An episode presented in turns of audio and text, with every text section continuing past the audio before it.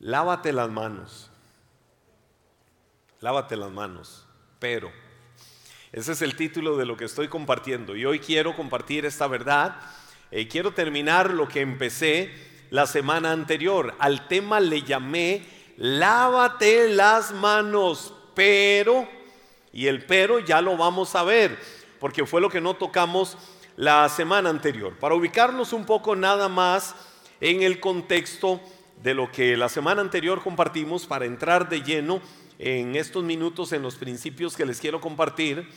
Eh, Jesús estaba en una región de Galilea predicando y desde Jerusalén, 100 kilómetros y resto más abajo de Galilea, vinieron un grupo de fariseos y vinieron un grupo de doctos, maestros de la ley y de sacerdotes para escuchar lo que Jesús decía.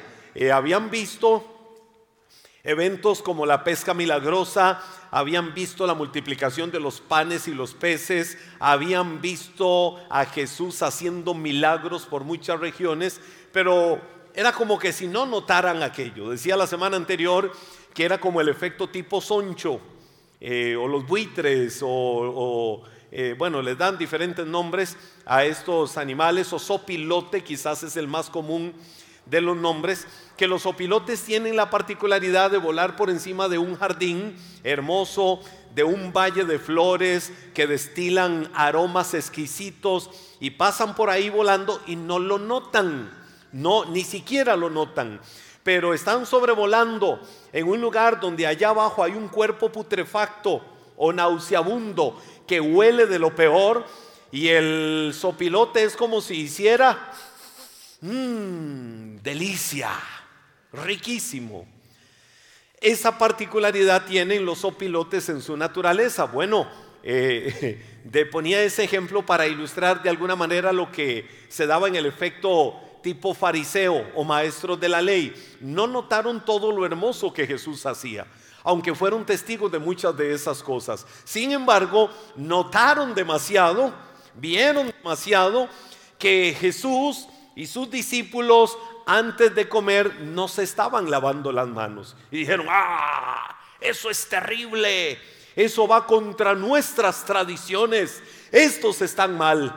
Y empezaron a acusarlos de eso, de que no se lavaban las manos. Ahora, eh, ¿dónde está el problema? Cualquiera diría, eh, pues tienen razón en enojarse. Claro, en la realidad que nosotros estamos viviendo y como buen hábito, como costumbre de vida, el lavarse las manos debe de ser algo importantísimo, con o sin pandemia. Pero más ahora en estos tiempos de pandemia, con muchísima más razón, y es una cultura, es un buen hábito, es una, una buena costumbre que gracias a Dios se ha extendido y se ha fortalecido casi que a la fuerza en la mayoría de nuestras sociedades porque así tiene que ser. Y que todo esto nos deje como buena cultura que la gente siempre se lave las manos. Ahora, ¿dónde estaba el problema? Que ellos no lo hacían por el buen hábito, no lo hacían por la costumbre, sino que las tradiciones lo llevaban a que cuando se lavaban las manos, o que, perdón, antes de comer algo, eh, o algunos actos tenían que lavarse las manos, pero lavarse las manos era un acto ceremonial iban a lavarse las manos, recitaban una oración y había toda una liturgia ahí cada vez que lo hacían. ¿Por qué? Porque habían interpretado de un pasaje de la ley que eso tenían que hacerlo así. Y entonces cuando vienen y le reclaman aquello a Jesús, Jesús les dijo, hipócritas. Bien dijo el profeta Isaías, este pueblo de labios me honra, pero su corazón está lejos de mí. Ahora, ¿por qué Jesús les dijo eso? Les dice, porque ustedes convierten tradiciones en mandamientos de Dios y no son mandamientos de Dios. Sustituyen los verdaderos mandamientos de Dios eh, como el honrarás a padre y madre para que no perezcas. Jesús lo expresó de esa manera, pero literalmente lo que estaba diciendo es, honra a tu papá y honra a tu mamá para que sean largos tus días acá en la tierra. Claro, ellos pudieron haber dicho, ¿Y qué tiene que ver eso con el lavarse las manos? Que ustedes, hipócritas y mentirosos, así les decía Jesús, ustedes practican la ley del corbán. Corbán era la palabra que usaban para decir voy a dar una ofrenda a Dios. Y entonces en, en el corbán, la ley del corbán enseñaba que si alguien tenía una cantidad de dinero y decía esto es para Dios, a eso se llamaba corbán. Eh, alguien decía corbán, es decir, esto se lo voy a dar a Dios. Entonces Jesús les dijo hipócritas, porque ustedes vienen y lo que le tienen que dar a su mamá o lo que le tienen que dar a su papá para ayudarle a ellos en, en su manutención, llegan y dicen, papá, mamá, corbán. Es decir, esto que era lo que te tenía que dar para que te ayudara durante esta semana, o esto que era lo que te tenía que dar para que te ayudaras con este mes, corbán. O sea, se lo, se lo tengo que dar a Dios. Y entonces cuando decían corbán, nadie podía decir nada, porque todo el mundo interpretaba que era dinero que se lo iban a dar a Dios. Jesús les dijo hipócritas. ¿Por qué? Porque agarran un mandamiento de pretexto para no darle a papá y mamá. Es decir, a Dios se le da lo que es de Dios y a papá y mamá se le da lo que es de papá y mamá. No se mezcla una cosa con la otra, pero usan un mandamiento para justificar no darle a papá y mamá y que la gente interprete que son muy espirituales. Y les dijo, esos son tradiciones que ustedes han impuesto, pero no son mandamientos, no son órdenes que Dios ha establecido. Y entonces, en medio de de aquel debate donde Jesús les responde a la tradición de ellos, les declara la hipocresía que había en sus acciones, cómo daban apariencia por cosas externas, por seguir eh, algunas liturgias, por seguir algunas tradiciones, por hacer algunas cosas, daban la apariencia externa de ser muy espirituales pero en el fondo lo que estaban buscando era impresionar a la gente para que la gente dijera, wow, qué espirituales de verdad son ellos. Y entonces usaban hasta el mismo dinero de papá y de mamá como excusa para ofrendar en el, en el templo y así justificar, no darle a ellos. Entonces Jesús los dejó totalmente callados. Decía que vinieron por lana, pero salieron trasquilados cuando Jesús les dijo esto. Ahora, voy a un punto importante. Cuando Jesús deja claro que ellos tenían prácticas externas que los hacía mostrarse espirituales, pero que su corazón realmente estaba lejos de Dios y los discípulos vienen y le hacen preguntas a Jesús. Ahora viene Jesús y les explica que no es no lavarse las manos lo que los va a contaminar, que hay algo que sí los va a contaminar. Ahora Jesús no estaba hablando de contaminación física, porque está claro nuevamente como hábito, como costumbre y más en nuestros tiempos que las manitas hay que lavárselas a cada rato. Pero Jesús viene y trasciende y les dice algo más profundo. Y es aquí donde quiero entrar y compartir con ustedes esta rica verdad que ya, ya la busco aquí para que ustedes la puedan llevar e internalizar en lo más profundo de su corazón. Vamos a avanzar un poco más en la Biblia y vamos a ir a el Evangelio de Marcos, capítulo 7.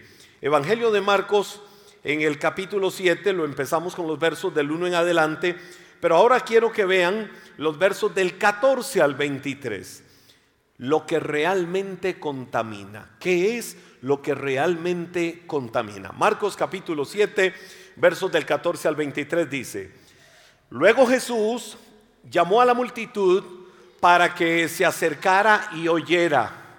Escuchen todos ustedes y traten de entender. Lo que entra en el cuerpo no es lo que los contamina. Ustedes se contaminan por lo que sale de su corazón. Luego Jesús entró en una casa para alejarse de la multitud y sus discípulos le preguntaron, ¿qué quiso decir con la parábola que acaba de emplear? ¿Ustedes tampoco entienden? preguntó. ¿No se dan cuenta de que la comida que introducen en su cuerpo no puede contaminarlos. la comida no entra en su corazón, solo pasa a través del estómago y luego termina en la cloaca. Al decir eso, declaró que toda clase de comida es aceptable a los ojos de Dios. Y entonces agregó, es lo que sale de su interior lo que los contamina, pues de dentro del corazón de la persona salen los malos pensamientos, la inmoralidad sexual, el robo, el asesinato, el adulterio, la avaricia, la perversidad, el engaño, los deseos sensuales, la envidia, la calumnia, el orgullo y la necedad. Todas esas vilezas provienen de adentro. Esas son las que los contaminan. Wow, y ahí fue donde Jesús hizo diferencia.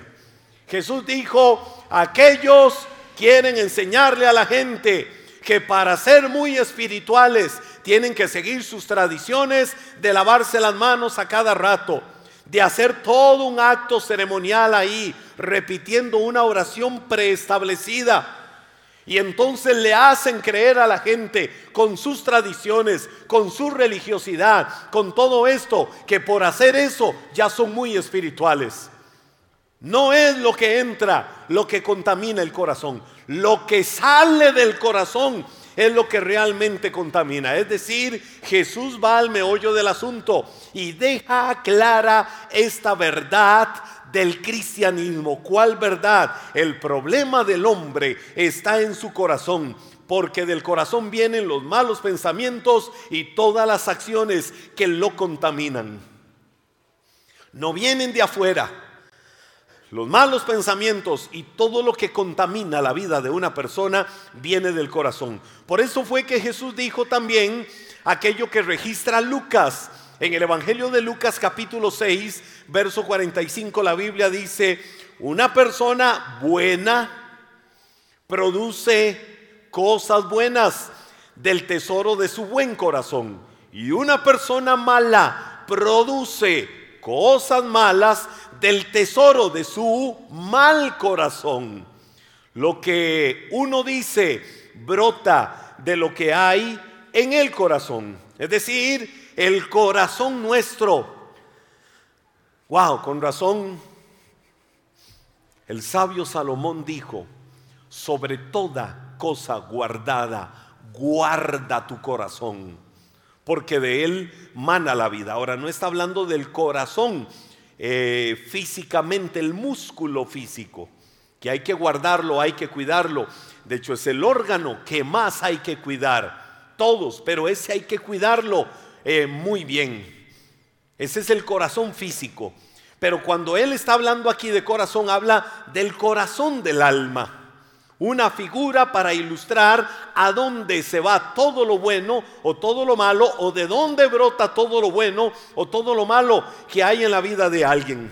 El corazón es el manantial de vida del cual proceden los pensamientos del hombre. Por eso Jesús dijo, el que es bueno, de ese buen tesoro que tiene en su corazón, sacará siempre cosas buenas. Pero la persona que es mala, la persona que tiene un mal corazón, del mal tesoro de su corazón, es de donde va a sacar las cosas malas. Es más, en el contexto de Lucas capítulo 6, verso 45, Jesús había dicho también una verdad que está muy ligada a lo que hay en el corazón. En Lucas 6, pero en el verso 37, Jesús dice, no juzguen a los demás. Di conmigo, no juzgar a los demás que no juzgar a los demás. Yo no soy juez de absolutamente nadie. No puedo dictarle sentencia en esta vida absolutamente a nadie por los errores que haya cometido en su vida. En el campo legal habrán personas que están en un estrado, que están en un podio, que están en una vocación de jueces, en una corte, y a ellos les corresponderá dictar una sentencia de acuerdo a todo un proceso legal sobre la vida de una persona. Pero ese es en el término legal, como autoridades competentes en ese caso. Pero espiritualmente hablando, Jesús lo que quiere enseñar es que ninguno de nosotros tenemos autoridad, ni estamos sentados en una silla para dictar juicios o sentencias sobre la vida de absolutamente nadie. La pregunta es, ¿cuántas veces habremos caído en ese pecado, contaminando nuestras vidas, dañando la vida de otros?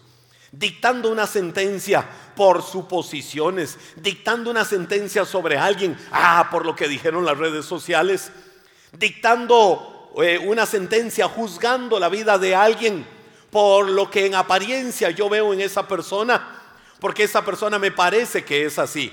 Una cosa es que a mí me parezca y otra cosa es que la persona realmente sea así. Y de todas maneras, si la persona realmente es así, debo de trabajar como hijo de Dios que tiene como fundamento la fe cristocéntrica para ayudar a esa persona a un cambio de vida.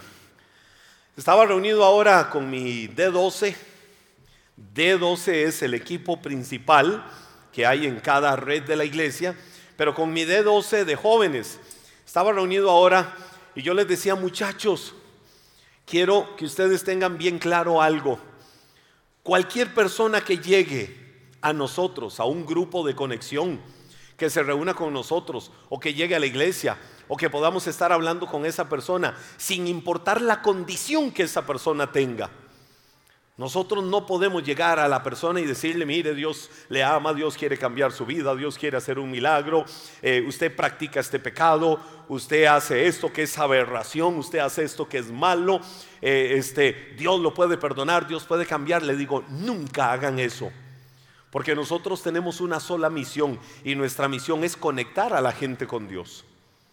Cuando conectamos a la gente con Dios, la persona viene a Dios y ya Dios se encarga de hacer las maravillas que puede hacer en el corazón de esa persona, como un día lo hizo en cada uno de nosotros, que estábamos muertos en delitos y pecados, aun cuando algunos muchas veces decían, no, no era tan malo.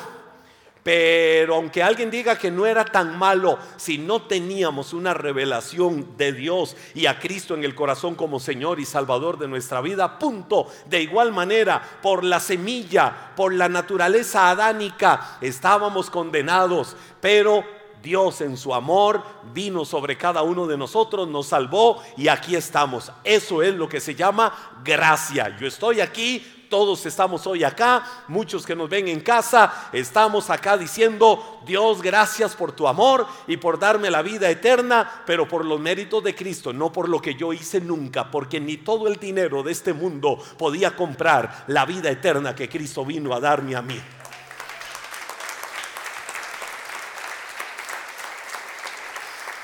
¿Y qué dice la Biblia? No juzguen a los demás y no serán juzgados. No chismes de los demás para que no tengas que andar en la boca de otros. Es más, hay una frase que yo uso siempre. Cuidémonos de juzgar a los demás. Y la frase es esta. El que te habla de los defectos de los demás, con los demás va y habla de los tuyos. Eh, pastor, ¿me lo puedes repetir? Con mucho gusto. El que viene y te habla de los defectos de los demás, el que viene y te habla de los defectos de los demás, con los demás va y habla de los tuyos. Entonces, ¿qué dice la Biblia? No juzguen para que no sean juzgados. No condenen a otros para que no se vuelva en su contra. Es decir, condenar a otros se convierte en un efecto tipo boomerang lanzo el boomerang de la condenación a otros y mientras estoy saboreando y diciendo que es rico, viene el boomerang y me golpea a mí. Por eso Jesús vino y dijo, no condenen a otros para que no se vuelva en su contra. Perdonen a otros y ustedes serán perdonados. Perdonen a otros. Perdonar no es posición, perdonar no es concesión, pero está claro que los hijos de Dios tenemos que tener como principio de vida para tener un corazón sano y no contaminado, como principio de vida tenemos que tener el perdón. En el debate de Pedro con esto de la matemática del perdón, Pedro le decía a Jesús, ¿verdad que tengo que perdonar hasta siete veces al que ofende. Pedro decía, bueno, la ley de los maestros, la ley judía dice que hay que perdonar tres veces. Es decir, me la hizo, lo perdoné, me la volvió a hacer, lo perdoné, me la volvió a hacer, lo perdoné y ya, murió. Ya le di la oportunidad del perdón y ya se le fueron las tres ocasiones. Pedro vino queriendo mostrarse muy misericordioso y le dijo a Jesús, maestro, ¿verdad que yo debo de perdonar al que me ofende hasta siete veces? Jesús le dijo, seguro le agarró la cabeza y le dijo, ay Simón, no te digo que siete, sino setenta veces siete.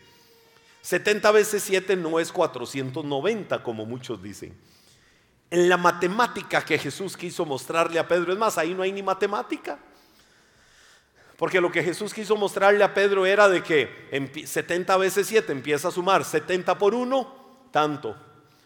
Eh, y así va, perdón, eh, eh, o 7 por 70 y ahí va sumando y sumando y sumando y sumando, multiplicando más bien y cualquier calculadora se va a despedazar, se va a reventar. ¿Qué quería decirle Jesús a Pedro? Simón, el perdón es un estilo de vida.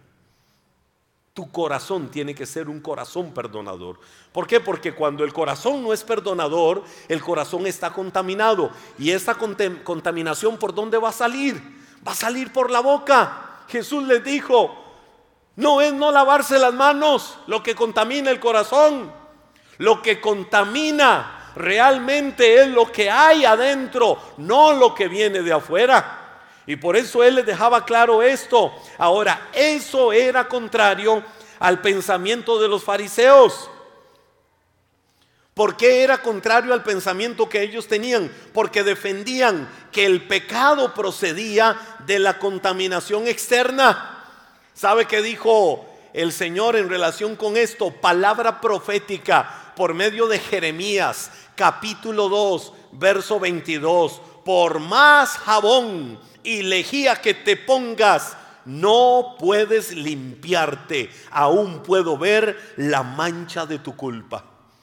Le estaba diciendo el Señor eso al pueblo de Israel. Por más jabón que quieras ponerte para decir, vean, ando limpiecitico, por más que tus ropas externas quieran evidenciar blancura, eso no va a tapar la mancha del corazón, porque la mancha del corazón no la quita el lavarse las manos, la mancha del corazón no la quita el mejor jabón de este mundo, la mancha del corazón la quita solo la humillación ante Cristo, reconociendo que su sangre preciosa nos limpia de todo pecado a cada uno de nosotros. La materia prima de tus acciones es lo que recoges en tu mente y es lo que permites que se establezca en el corazón.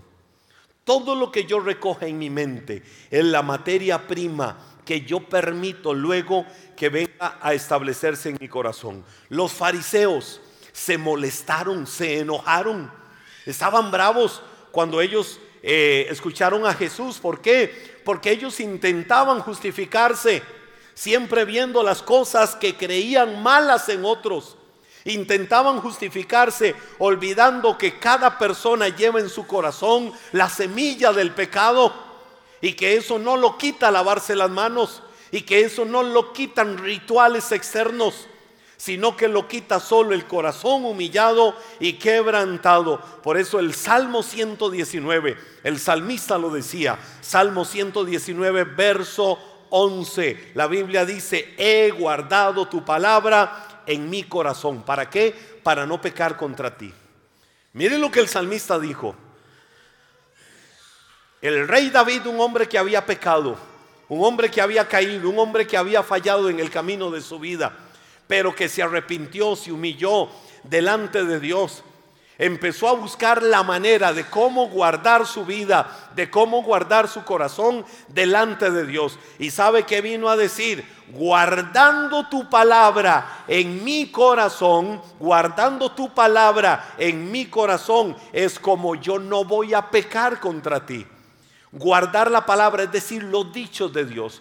Guardar en nuestro corazón la palabra que Dios ha dicho es lo que guarda nuestras vidas, es la coraza, es la protección que tenemos para no pecar. Ahora, te digo algo a manera de pregunta. ¿Cómo podemos nosotros los hombres, los seres humanos, llegar a tener entonces una relación correcta con Dios? ¿Cómo puedo tener una relación correcta con Dios si los fariseos decían que con sus actos externos lo iban a lograr, Jesús viene y les demuestra y les enseña y les dice que no, que es todo lo contrario.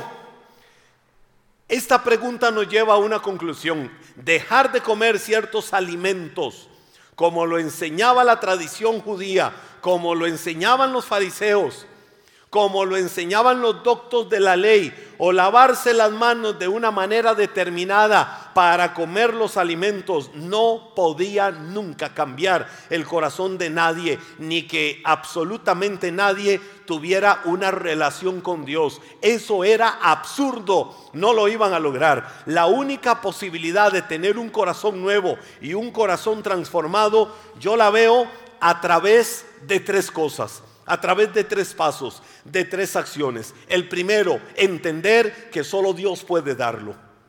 Solo Dios puede dar un corazón nuevo. Romanos capítulo 3, verso 24.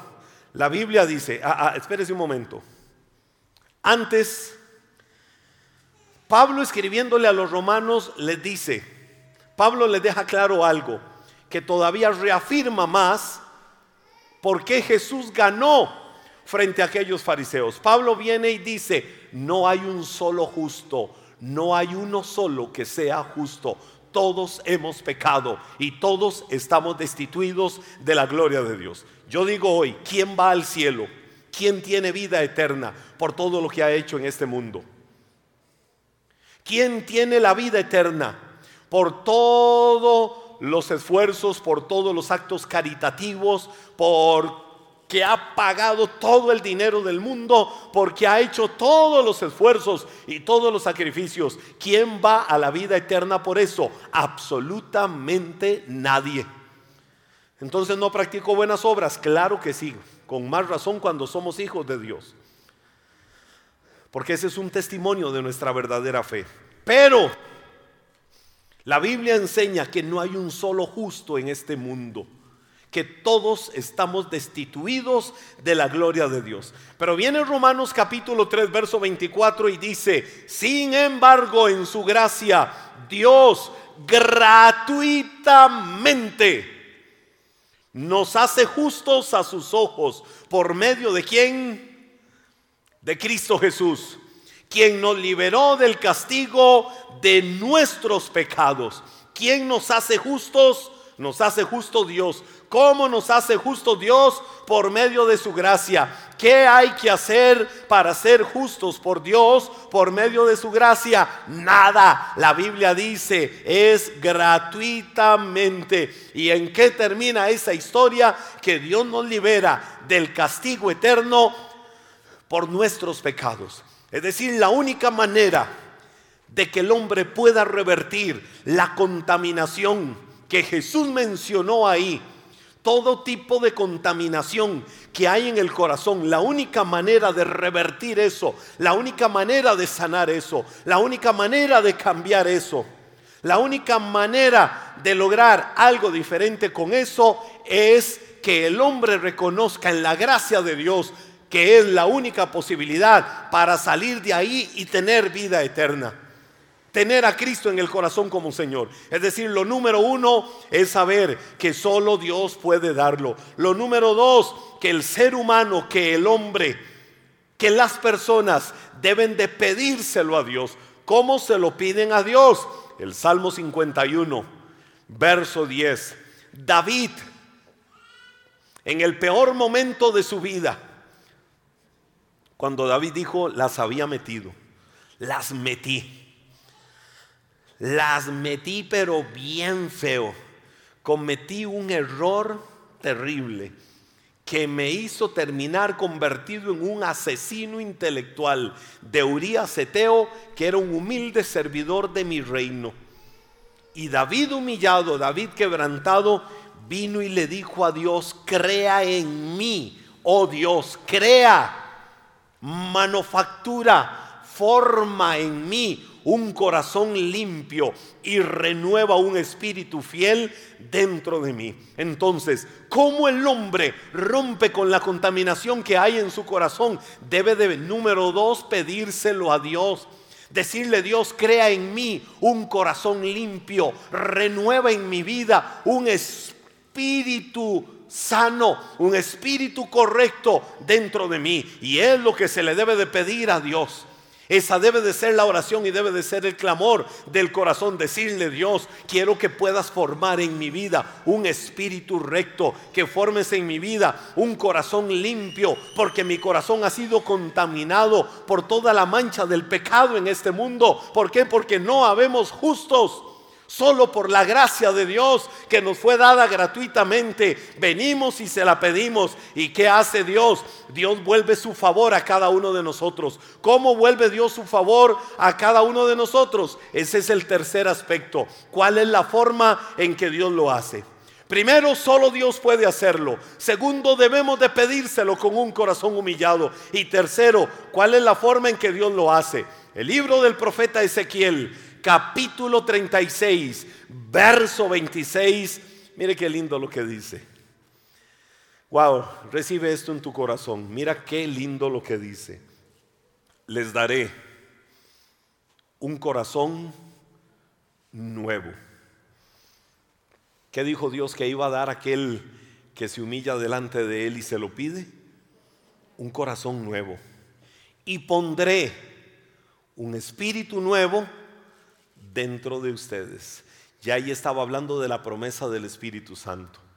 Les quitaré ese terco corazón de piedra. ¿Cómo es el corazón del ser humano?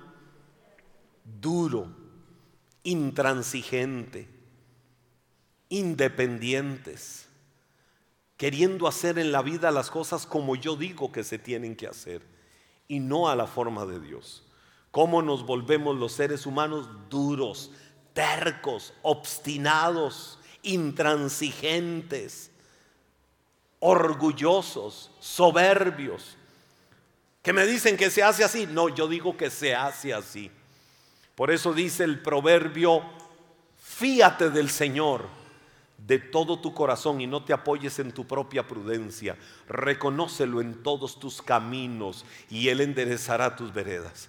Dice aquí, y pondré un espíritu nuevo dentro de ustedes. Les quitaré ese terco corazón de piedra y les daré un corazón tierno y receptivo. Literalmente el corazón de piedra se los voy a convertir en un corazón de carne. Es decir, nos volvemos sensibles. Y volvernos sensibles es volvernos humillados a reconocer que nuestra vida le pertenece a Dios. No hay nada más hermoso y no hay nada más maravilloso que puedas atesorar en tu vida que saber que si tu corazón era duro, que si tu corazón era un corazón de piedra, ahora puesto en las manos del Señor, es un corazón compasivo, es un corazón tierno. Que si antes la actitud de tu corazón era juzgar a todo mundo, que si antes la actitud de tu corazón era condenar a todo mundo, que si antes la actitud de tu corazón era maldecir a todo mundo y no había perdón, había odio, había amargura, había rencilla, había ira, venir a Dios, pedirle que pueda crear dentro de nosotros un corazón nuevo, recto, y que ese terco, obstinado, persistente corazón de piedra, ahora en las manos de Dios, se vuelve un corazón tierno, se vuelve un corazón dócil, se vuelve un corazón humano, se vuelve un corazón misericordioso. Y ahora, cuando ves a alguien que está mal, ya no lo juzgas, ya no lo condenas, vas y lo levantas y le dices, lo que Dios hizo en mi vida, también lo va a hacer en tu vida. La transformación que Dios provocó en mi vida la puede provocar en tu vida también. Antes, hay algunos, mire que el testimonio es tan impresionante, que dicen, mire, antes la gente decía, se convierte primero el diablo que fulano de tal. Pero aquí estoy por la gracia de Dios. Si Dios lo hizo en mi vida, lo puede hacer también en tu vida. Y quitar ese corazón de, de, de piedra lleno de rencor, lleno de amargura, contaminado por todo lo que Jesús decía. Porque del corazón del hombre es de donde provienen los malos pensamientos. Es donde provienen y pone toda una lista de cosas malas. Dios puede quitar todo eso y darte un nuevo corazón sujeto a su perfecta voluntad de Dios. Y esa fue la gran enseñanza que Jesús les dejó ahí. Lávense las manos, pero que eso no los haga olvidarse que la verdadera contaminación no es la que entra, la verdadera contaminación es la que sale del corazón. Y esa solo Dios la puede quitar por medio de la maravillosa obra que no en vano Cristo vino a hacer hace dos mil años a este mundo, cuando puesto por el Espíritu Santo en un vientre, el vientre de la Virgen María, se hizo hombre para que en la condición de hombre nos considerara cada uno de nosotros para darnos la salvación y la vida eterna. Por eso a Él le damos toda la gloria, le damos toda la honra y le damos toda la alabanza. Ponte de pie. Y dale gracias a Dios. Dale gracias por su amor. Para mí es una enseñanza profunda de parte de Jesús lo que Él le dejó claro en esta confrontación a los fariseos. Es una enseñanza que tenemos que atesorar. Ellos, a través de las apariencias, querían hacerle creer a la gente que eran muy espirituales. Y Jesús les dijo, no son sus tradiciones, porque no es lo que entra lo que contamina, es lo que sale. Por eso es que de la abundancia del corazón habla la boca. ¿Cómo son los dichos de tu boca? ¿Qué sale de tus labios? ¿Sale vida o sale muerte? Del fruto de la boca de nosotros los hombres se llena nuestro vientre, se sacia del producto de nuestros labios. La bendición o la maldición están en poder de la lengua y el que la ama come de sus frutos. El hombre bueno, de los frutos buenos de su corazón hablará lo bueno. El hombre malo, de los malos frutos de su corazón, hablará lo malo. No hables odio, no hables rencor, no hables amargura, no hables sentimientos ni deseos de venganza, no hables condenación, no hables maldición sobre la vida de nadie. Habla bendición, porque eres heredero de la vida eterna y coheredero con Cristo de los lugares celestiales. Que se note de lo que brota de tu corazón que la vida de Cristo está en ti.